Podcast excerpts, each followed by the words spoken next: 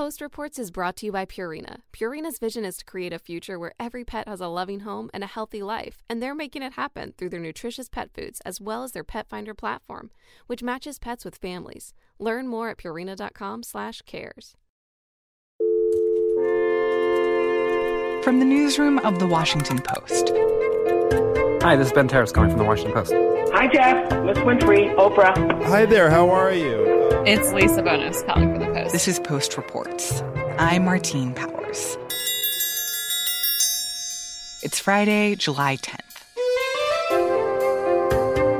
Today, Hong Kong transforms overnight, why some workers are getting laid off again, and the reopening of Disney World.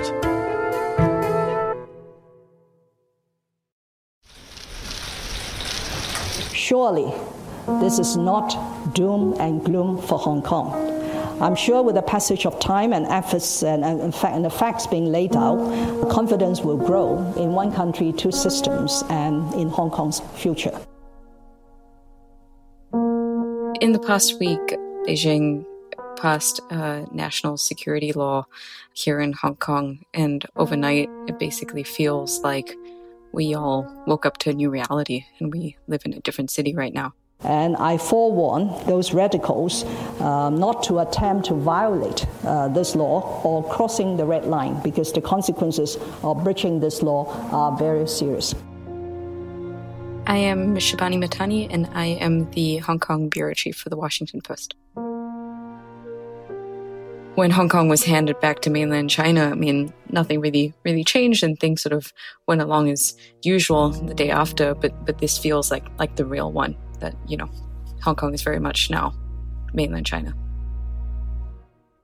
So, this new national security law that just went into effect in Hong Kong, what exactly is it?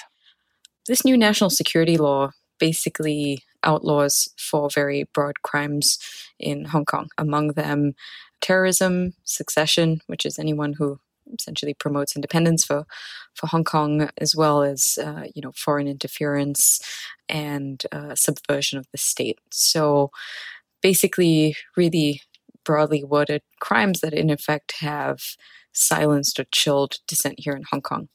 It has essentially outlawed so many of the things that Hong Kong people had for generations. You know, freedom of speech, um, freedom to, to dissent against their own government, freedom for politicians to run on, on a platform critical of the Hong Kong government and the Chinese Communist Party. All of that has uh, very, very quickly been thrown in question. So, just to be clear, like, is it legal now for people in Hong Kong to hold any kind of protest or make any sort of public statements against the Chinese government? Well, I think everyone is trying to figure out where the lines are, right? And where the red lines for Hong Kong are. So last year, for example, one of the main protest slogans was Liberate Hong Kong, Revolution of Our Times. And so that slogan has been outlawed. It was like a mantra, a sort of spiritual call of, of the protest, if, if you will. You know, now in, in, in the wake of that, instead of holding flags or banners saying that, people have started holding plain white signs up. Uh, so just a plain blank piece of white paper. And in the past week, we've seen people being arrested for that for holding up a white sign, like yeah. a thing that is absent of any message, which, you know, I guess is part of the point. Exactly. Uh, you know, Hong Kong people are very creative in the way they protest, and they've tried different ways to get around this and so far, they have still been arrested, um, even for, for, for, very obscure things like that. You know, in, in restaurants and, and sort of pro democracy businesses, you would see people having having created what they would call a, a Lennon wall, essentially a, a, wall of tributes and pro democracy slogans and, and sayings and photos and a lot of them have taken them down and replaced them just with blank post-its. So just post-its with no messages on them to look like one of those walls, but without any message at all.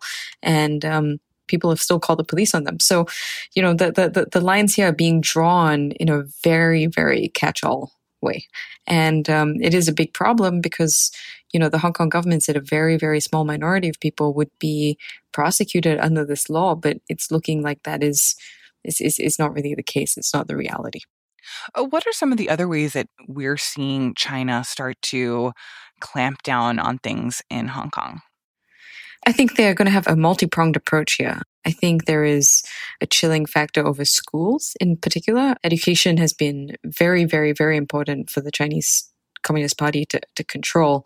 It was a hallmark, really, of you know the Cultural Revolution and, and, and, other sort of major turning points in in Chinese history. And I think now a lot of teachers, even students, politically active students that we speak to, are, are fearing a similar thing is happening within schools and on school campuses, which have long been the nucleus for organizing here in Hong Kong. And so essentially what the Hong Kong government and, and Beijing are doing are focusing on, on teachers, teaching materials, um, subjects in the classroom and seeing, you know, what may have led to these students being sort of quote unquote misguided in their in their thinking or in their way of being. So there's now a big emphasis on, on national education, on creating, you know, patriots who are going to be loyal to the party and I think that the expectation, obviously, is that this this will not be done within this generation, which I think has, has already been been sort of written off as a bit of a lost generation, right? I mean, there's no way um, you, you, can see these these kids being convinced in any way that whatever's happening to Hong Kong is is a good thing right now. But I think that they're calculating that if they do this now, they're playing the long game. Maybe in the next few generations, they will have a situation a, a little bit more akin to that in, in mainland China. So so for people that are clearly very pro democracy in their in their views on this, how are they responding to this, especially given the fact that it seems pretty dangerous or even untenable right now to demonstrate any sign of protest? People are very scared right now. That's one thing that we've noticed more than anything else. Our sources, the people who we used to speak to, the people who used to speak on the record, they're all really frightened because they have no idea what this law will mean for them. And penalties are really, really, really harsh. In that environment, a lot of people see no choice for them and for their families but to leave. And so that has been, you know, something that's also been facilitated by Western governments. There are many options available to them, but I think one of the easy ones to help Hong Kong and Hong Kong people is to offer a path to residency for those fleeing Hong Kong. So you've seen on Thursday, the Australian government has sort of announced a path to residency for, for students, uh, as well as those on different types of working programs. So Australia today has taken steps to suspend our extradition agreement. Uh, we have formally notified Hong Kong and advised the Chinese authorities. And, and, are people seriously considering taking them up on this offer that like they don't see life in Hong Kong as feasible, or at least a, a free life in Hong Kong is feasible for them anymore? Yeah, I mean, the reality is a lot of people in Hong Kong are middle class, educated, have multiple passports because in 97 during the handover, there was already a lot of trepidation and, and, and, insecurity about what it would mean to essentially be a part of China. So for, for people who can leave, a lot of them are telling us that, that they will. We find that Hong Kong is not a suitable place for our kids anymore. I think that Hong Kong is not safe anymore. And for me, leaving the place that I love, um, I grew up with, I spent most of my most of my life in, is definitely a, a really difficult decision. But I think it is more than a personal choice. But there are going to be a lot of people who, who cannot leave. Uh, there are going to be a lot of people on, on, sort of the, the lower income end of things. You know, there are a lot of people who are too young to leave on their own, right? But yeah, for sure. I mean, we have spoken to so many people who are who are thinking of, of ways out and who are thinking of contingency plans because they, they don't see a future here. And the fact that this is happening now, how much of that is a result of COVID and that protesters, at least for a while, couldn't be out in the streets safely because of the pandemic? I think COVID essentially wasn't so much of an issue in terms of the protests here in Hong Kong, but COVID has distracted most of the Western world, right? I mean, every everyone is battling this horrible, horrible pandemic at home. And I think China has wagered that the international response would be a little bit more muted in this environment. And I think when China saw universities under siege here in Hong Kong, where they saw the Chinese flags with the stars rearranged to look like the Nazi flag, I think that was a that was a line for them that that, that couldn't be crossed. I think, you know, from then on, from that point, they were thinking, okay, what, what can we do here? What can we do here? And I think this this is the solution. COVID or no COVID, you know, protests or no protests, they, they would have done something pretty big this year. You know, I, I, have spoken to a lot of protesters who say like, we knew there was going to be a backlash. We knew there was going to be repercussions. We did not know it would look like this. I guess they didn't quite expect it would be this harsh, this severe, this draconian, and this this authoritarian, and this quickly.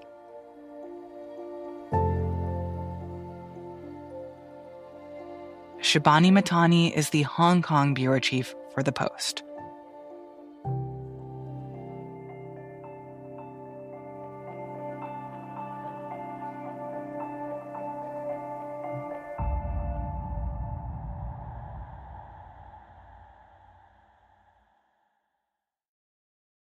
The first time was unknown. I never have had to experience anything like this. Randy Heitzman used to be a bartender at a cigar bar outside of Dallas. She was furloughed in March and then she was furloughed again a couple of weeks ago and is really unsure what to do next. I mean, I remember the recession in 08 and how all of that happened. And I know how that affected my parents. So I was super scared, not knowing how it was going to go down. The first time around, she says it was very easy to figure out where to get the money to stay afloat. The unemployment was nice. She deferred payments on her car. She did her tax returns, so she had, you know, an extra $1800 to spend. She used her stimulus money and was able to pay off her bills. But I had no notice to things closing. Greg Abbott announced that bars were not allowed to open we started to see this wave of layoffs about a week and a half ago. And many of these workers were kind of shocked to be in the situation again, and they were tweeting about it. I had about an hour and 15 minutes notice that we were furloughed again. This time around, she has money for rent this month, but after that, she really doesn't know what to do next. I'm Abha Bhattarai, and I'm the national retail reporter here at The Post.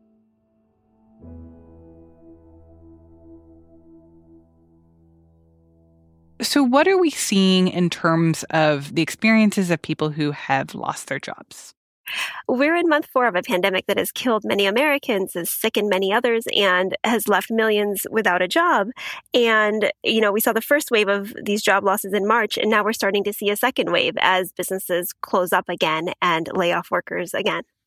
And when you say a second wave, like to the same people, yeah, this is uh, these are people who lost their jobs in March, went back sometime in April or May when their businesses reopened and now are out of work again. And are there any estimates of how many people have actually had this experience of being laid off twice in just a few months? You know, it's a fast changing number because we're seeing just layoff after layoff every day. It's definitely in the thousands, perhaps in the millions, and we're likely to see this grow as major states like Texas sort of scale back on their reopening plans and order businesses to either shut down again or to sort of put off when they're going to open up.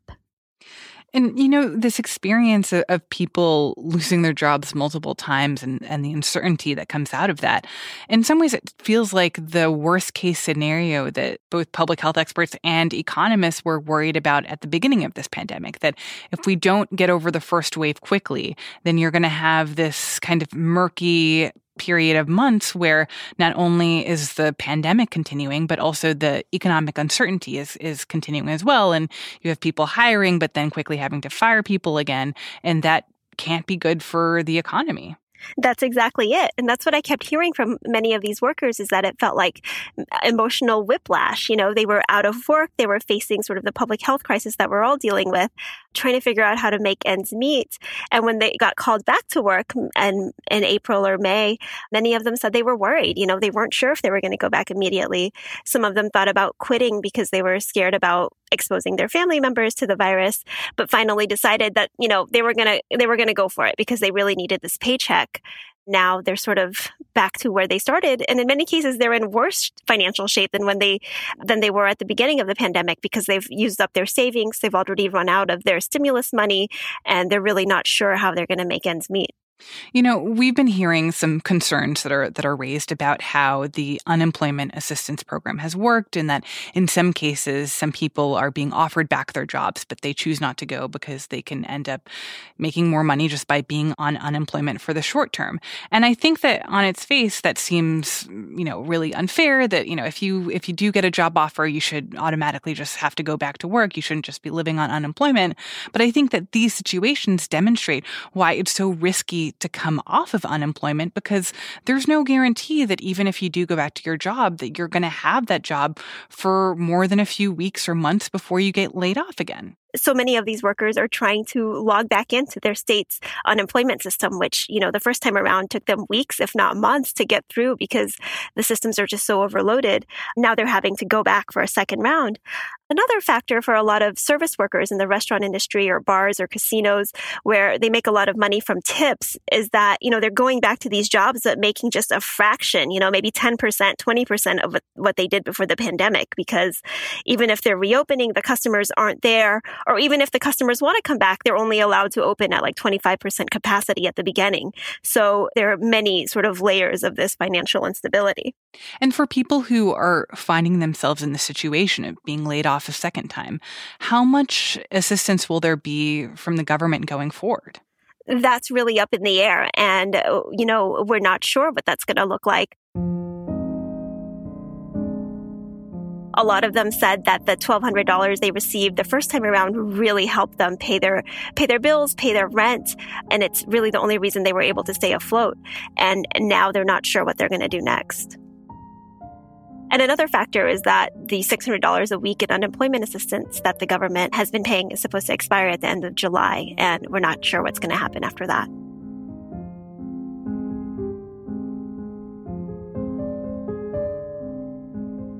Abha Bhattarai is a business reporter for The Post.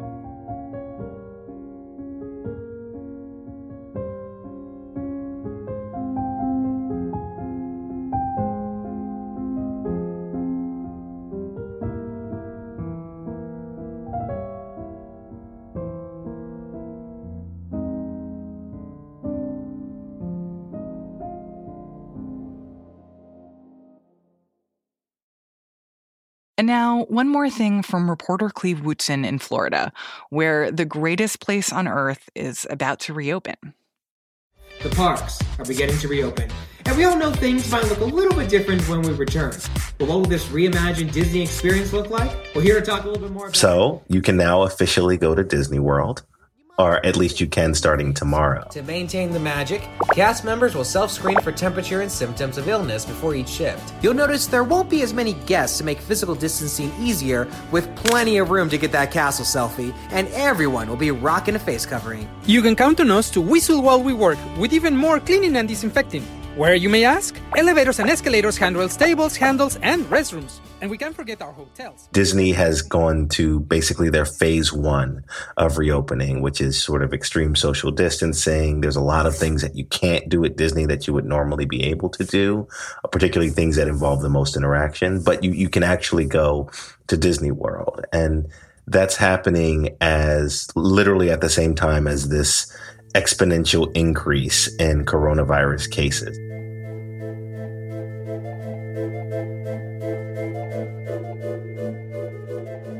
In fact, some of the stage actors who work at Disney have refused to go, saying that Disney's not doing enough to safeguard them and to prevent them from giving coronavirus to each other. We wrote a stat in our story a couple days ago that was like one out of every 100 people in Florida have coronavirus, right? It's like more than 200,000 people. And I just think about how many times I, I pass 100 people in a day. You know, how many on my walk this morning or, you know, going out to get groceries last night, how many times, you know, you, you just pass that number, that many, that many people. A few months ago, Florida basically opened itself up. It said, we're, we're handling coronavirus well. We're doing okay. We're doing a good job. This is where America's restart can begin. There was the Republican National Convention that's coming here. You know, NBA is coming to Orlando. Major League Soccer is here. Disney's reopening.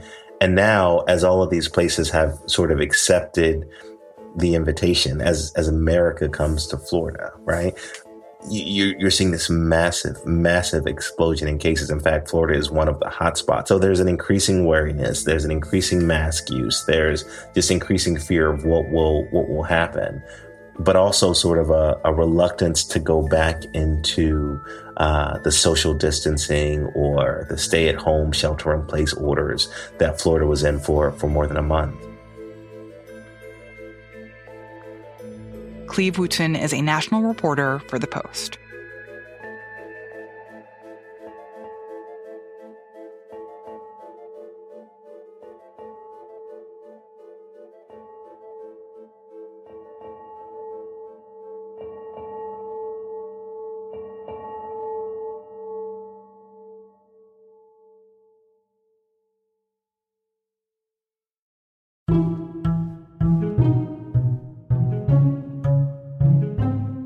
That's it for Post Reports. Thanks for listening. Our executive producer is Madhulika Sikka. Our senior producer is Maggie Penman. Our producers are Alexis Diao, Reena Flores, Lena Mohammed, Jordan Marie Smith, Rennie Svirnovskiy, and Ted Muldoon, who also composed our theme music. The Post director of audio is Jess Stahl. I'm Martine Powers. We'll be back on Monday with more stories from the Washington Post.